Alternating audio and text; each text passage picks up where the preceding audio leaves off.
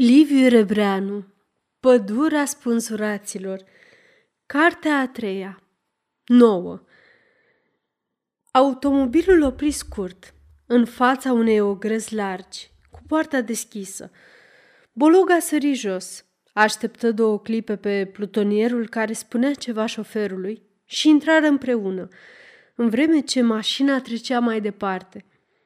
Două case mari, bătrânești, mărgineau grada, cea din dreapta, cu grădinița de flori în față, văruită de curând, avea vreo cinci odăi. În trei locuia generalul Carg, iar în celelalte două, din fund, proprietarul, însuși primarul comunei. Casa din stânga era a unui învățător, care a murit anul trecut în Italia. Ținuse pe sora primarului – Văduva cu cei cinci copii a fost nevoită să se mute la o rudă în sat, fiindcă în casă i-au instalat birourile comandamentului.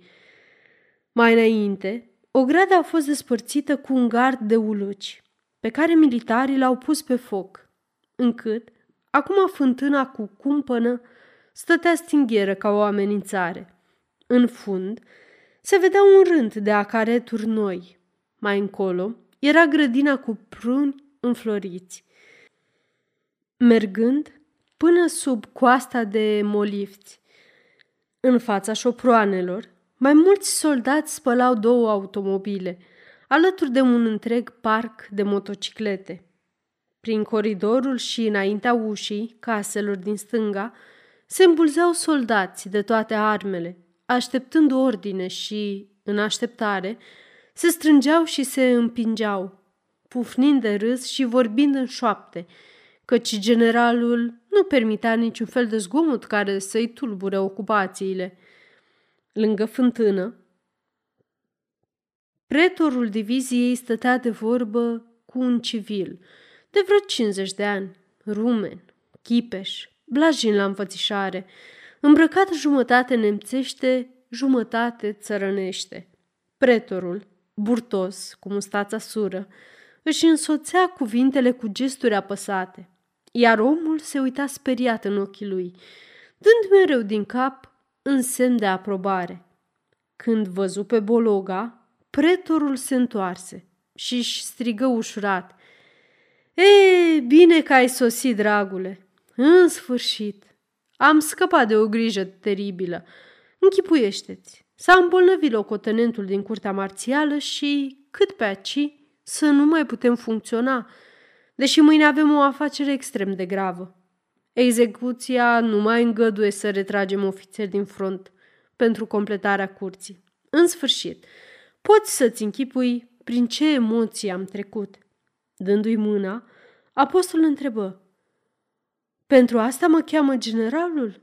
Desigur, Probabil vrea să-ți dea personal instrucții. Știi obiceiul lui, zise pretorul, cu o suflețire ce contrasta neplăcut cu grăsimea lui, fiindcă trebuie să stăpim prin orice mijloc trădarea Bologa. Ce aici e nemaipomenit. Orice mișcare se face, a doua zi dușmanul o știe. Până și intențiile noastre cele mai secrete, dușmanul le cunoaște. Ei bine, asta nu mai merge. Din moment în moment ne așteptăm la evenimente importante și iată-ne înconjurați numai de spioni, parcă am fi în țară inamică. Eu, firește, am conștiința împăcată. Eu de mult mi-am făcut datoria și am raportat excelenței că aici nu miroase a patriotism. Excelența nu m-a ascultat. Avea încredere. Zicea că suntem acasă. Acum poftim, acasă. Chiar aseară mi-au adus jandarmii 12 bandiți, adunați de prin păduri, din spatele frontului. 12. Ce zici? Frumos număr. Tocmai spuneam primarului cât sunt de revoltat. Un furnicar de trădători.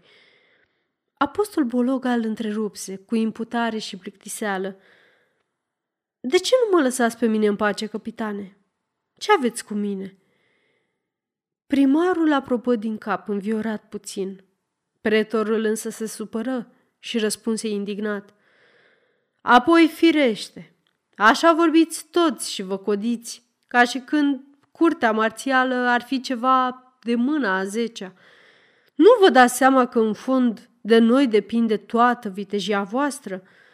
Războiul nu se câștigă numai cu tunuri și cu ura, domnule. Asta a fost odată. Azi mai mult face creierul decât brațul. N-ar fi rău să pătrunde și voi serviciile imense pe care le aducem noi patriei. N-ar fi rău deloc. Numai mentalitatea voastră e de vină că divizia nici n-are o curte marțială permanentă, cum scrie la legea de organizare, și că trebuie să adunăm membrii cu arcanul de câte ori se ivesc cazuri de judecat. Lipsa de ofițeri nu poate fi o scuză serioasă. Să muncească fiecare cum muncesc eu. Și atunci nu va mai fi lipsă de ofițeri, tocmai pentru o instituție atât de necesară, atât de indispensabilă cum e curtea marțială la o divizie. Adică eu, cum sunt și pretor, și magistrat instructor, și procurorul curții, într-o persoană? Într-o singură persoană? Firește că muncesc de încrapă ochii. Să facă și alții ca mine. Căci, să știți, băieți, nu există victorie fără curtea marțială. Pretorul era capitan activ și ca să scape de front, se convinsese că serviciul lui va hotărâ soarta războiului. Se temea cumplit de moarte și bubuitul tunurilor îl îngrozea, încât își astupa urechile. Veșnichii se părea că e prea aproape de front, reședința cartierului, și își dibuia beciurile speciale unde să se ascundă de aeronavele vrăjmașe. Se credea totuși erou și avea un dispreț aproape curajos față de barbarii din tranșee. Acum, văzând la spatele lui Bologa pe plutonierul cu fața cenușie și deoarece Bologa examina casele și acareturile, indiferent, parcă nici n-ar fi vrut să-l mai asculte, pretorul strigă cu mândrie și resemnare. Haide, plutonier, la muncă! Noi nu cunoaștem odihna. Asta e soarta noastră. Mai avem câteva interogatorii și trebuie să încheiem dosarele, căci mâine e o zi mare. Aceasta este o înregistrare Cărțiaudio.eu. Pentru mai multe informații sau dacă dorești să te oferi voluntar, vizitează www.cărțiaudio.eu. Toate înregistrările Cărțiaudio.eu sunt din domeniu public. Aruncă o privire disprețuitoare lui Bologa și porni grăbit, legănându-și burta spre casa din stânga, urmat de aproape de plutonierul credincios. Apostol oftă ușurat. Apoi, după un răstimp, întrebă pe primarul care nu știa ce să facă. Generalul e aici? Dumneata poate că... Doarme, răspunse repede primarul. Totdeauna se odihnește după prânz, câte două, trei ceasuri, dar de acum trebuie să se scoale că s-a cam înserat. Pe când Bologa se gândea să caute pe aghiotantul generalului, se pomeniră cu groparul Vidor, care tocmai intrase pe poartă. Văzând pe apostol, groparul se înnoură. Vai de mine, domnule locotenent! De când ai venit?" Serviciul, murmura apostol, uite, m-au chemat la curtea marțială. Nu mai spune, să spăimântă groparul. Pe dumneata? Oare de ce? Judecător, zise Bologa zâmbind foarte ciudat. Vidor se închină de trei ori. Când află însă primarul că dumnealui vrea să ia pe Ilona, se însenină și vorbi mai cu inimă. Apoi, dacă e așa, să n-ai grijă, domnule locotenent, că n-ai să o duci rău la noi – de-o fi să zăbovești mai mult, nu o să te lăsăm pe drumuri. Uite, colo, în fund, arătă cu degetul un mic chioșc de bârne, cu o ușă și un geam, cu coridor în față și cu trei trepte de scânduri, lipit de casa din dreapta. Crezi că aș încăpea eu în coliba aceea?" zise apostol, cercetând din ochi chioșcul cu luarea minte. Cum nu? La nevoie omul încape și într-o gaură de șarpe. Urmă primarul blând. Am făcut-o, acuz vreo șapte ani, în glumă, fiindcă mă tot ruga nepoată mea care nu e aici acum și a crescut fată mare, să aibă și ea o casă de păpuși. Ei, azi așa, mâine așa, fetița nu mă slăbea. Într-o zi, hai zic, să-ți fac căsuță de popuși, că pe aici lemne sunt destule și de pomană. Și uite așa, am ridicat-o cu mâna mea. Aveam lăuntru pătucean și măsuță și scăunel, toate ca pentru păpuși, dar și omul mare se putea adăposti binișor. Acum e goală. Dumnealor o păstrează, cum s-ar zice, ca temniță pentru ofițeri și de aceea stă mereu pustie. Numai vreo săptămână a stat, astă toamnă, când erau aici bosniacii, un stegar tânăr de tot. Cine știe pentru ce vină? De atunci n-a mai călcat nimeni. Apostol nu-și mai putu lua ochii de la chioșc.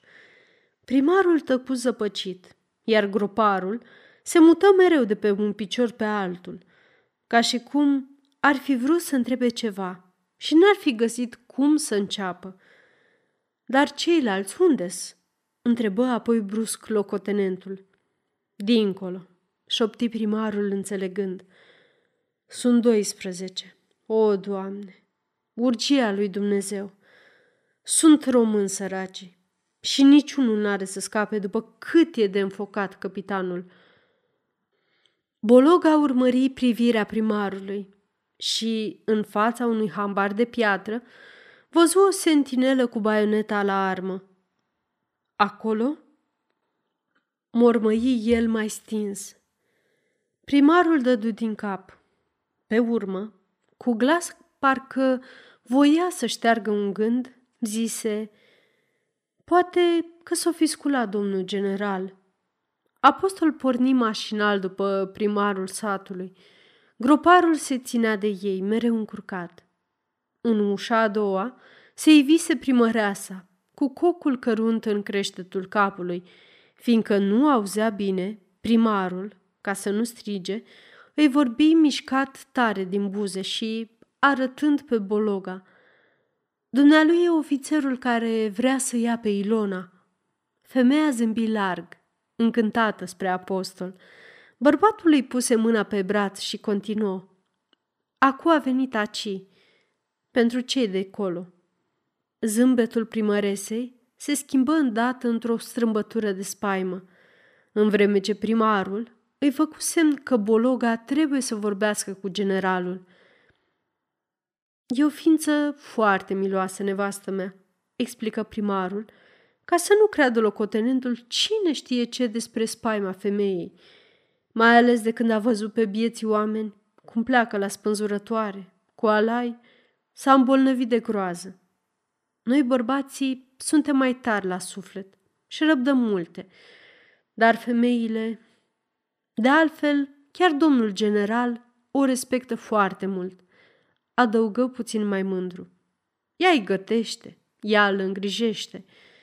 Atunci groparul morocănos, ca și cum l-ar fi oprit cineva să vorbească, reteză scurt avântul primarului zicând Ia mai stai cum nată o leacă. Vorba e, cum rămâne Ilona singură? Asta e acu, făcu celălalt, puțin supărat că l-a întrerupt. Lasă-o sănătoasă, că n-are să o mănânce nimeni. Întâi să vedem ce să alege cu dumnealui. Pe urmă, dacă o fi nevoie, o aducem și pe ea aici și îi sprăvim. Ei, ești mulțumit? Groparul nu mai zise nimica, ci intră în casă, după primăreasa care se retrase pe nesimțite. Primarul însoți pe apostol până la ușa generalului. Uite aici! Apostol Bologa deschise. Aghiotantul îl întrebă nerăbdător. Ai venit de mult? Trebuia să-mi spui. Excelența a întrebat de trei ori de tine. Dispăru, mititel, pe o ușă și, peste trei secunde, îl conduse în biroul generalului, cu perdelele lăsate și lampa în tavan aprinsă. Generalul Carg se plimba mulțumit, cu mâinile la spate, cu o țigară de foi între dinți, slobozind rotocoale albastre. Avea fața cam buhăită, ca după un somn lung cu visuri plăcute. Aghiotantul se strecură la masa de scris și început să claseze niște hârtii. Generalul mai măsură de două ori odaia, parcă și-ar fi pregătit un discurs. Apoi, cu două degete, scoase țigara din gură și se opri înaintea lui apostol. Îl privi câteva clipe, încruntă din sprâncene și vorbi declamator, dar fără asprime, întocmai ca o dinioară în tren. Te-am numit la curtea marțială în locul celui bolnav. Bineînțeles, provizoriu, fiindcă nu-mi place să descompletez serviciile frontului pentru... din principiu. Azi însă, curtea marțială a devenit tot atât de importantă ca și biroul de informații, de pildă. Poate chiar mai importantă. Căci, până ce nu vom distruge nesiguranța în spate, luptătorii nu vor avea nicio siguranță în față. Nu doresc să-ți dau instrucții și nici să te îndemn să-ți îndeplinești cu sfințenie obligațiile reglementare în noua însărcinare. Te-am chemat la raport numai să-ți atrag atenția asupra însemnătății covârșitoare ce o are în clipele acestea justiția militară în legătură cu mersul războiului. Da, din nenorocire și spre rușina noastră, s-au evit aici, în ultimul timp, numeroase cazuri triste printre civilii care ne înconjoară. Cazurile acestea sunt mult mai periculoase decât dușmanul cu care ne luptăm cavalerește, față în față. Împotriva spionilor și trădătorilor din sânul nostru, vitejii din tranșee ar fi dezarmați dacă nu i-ar apăra brațul justiției militare. De aceea trebuie să procedăm fără milă față de criminalii din lăuntru. Asta e datoria sacră a fiecărui soldat conștiincios și disciplinat. Noi condamnăm. Sper, deci, să-ți faci datoria. Și aici, ca în luptele cu inamicul din afară, Bologa. Ești inteligent și corect. Am toată încrederea în dumneata și chiar de aceea te-am însărcinat. Ai avut odată o nesocotință, dar am tras cu buretele. Am uitat-o. De asemenea, n-am ținut seama de anumite reclamații despre atitudinea dumitale, nemilitărească în concediu. Eu judec pe soldat după cum se poartă pe front, iar acolo dumneata se uită la pieptul lui Bologa. Ar trebui să porți decorațiile. Le-ai dobândit prin sânge și vitejii. Prin urmare, atâta aveam să-ți spun înainte de a intra în serviciu. N-am obiceiul să mă amestec în dezbaterile curții și nici să călăuzesc brațul justiției. Nu cer decât dreptate severă și fără milă. Atât și nimic mai mult. Generalul tuși și tăcu. Apostol se uită în ochii lui cu o strălucire fixă. Ai înțeles?" întrebă generalul, ocolindu-i instinctiv privirea. Apostol Bologa, cu buzele strânse, plecă fruntea. Atunci înainte, strigă generalul și întinse mâna. Țigara îi se stinsese. Aghiotantul care nu fuma, dar purta veșnic chibrituri, se repezi politicos și fericit să aprindă țigara generalului.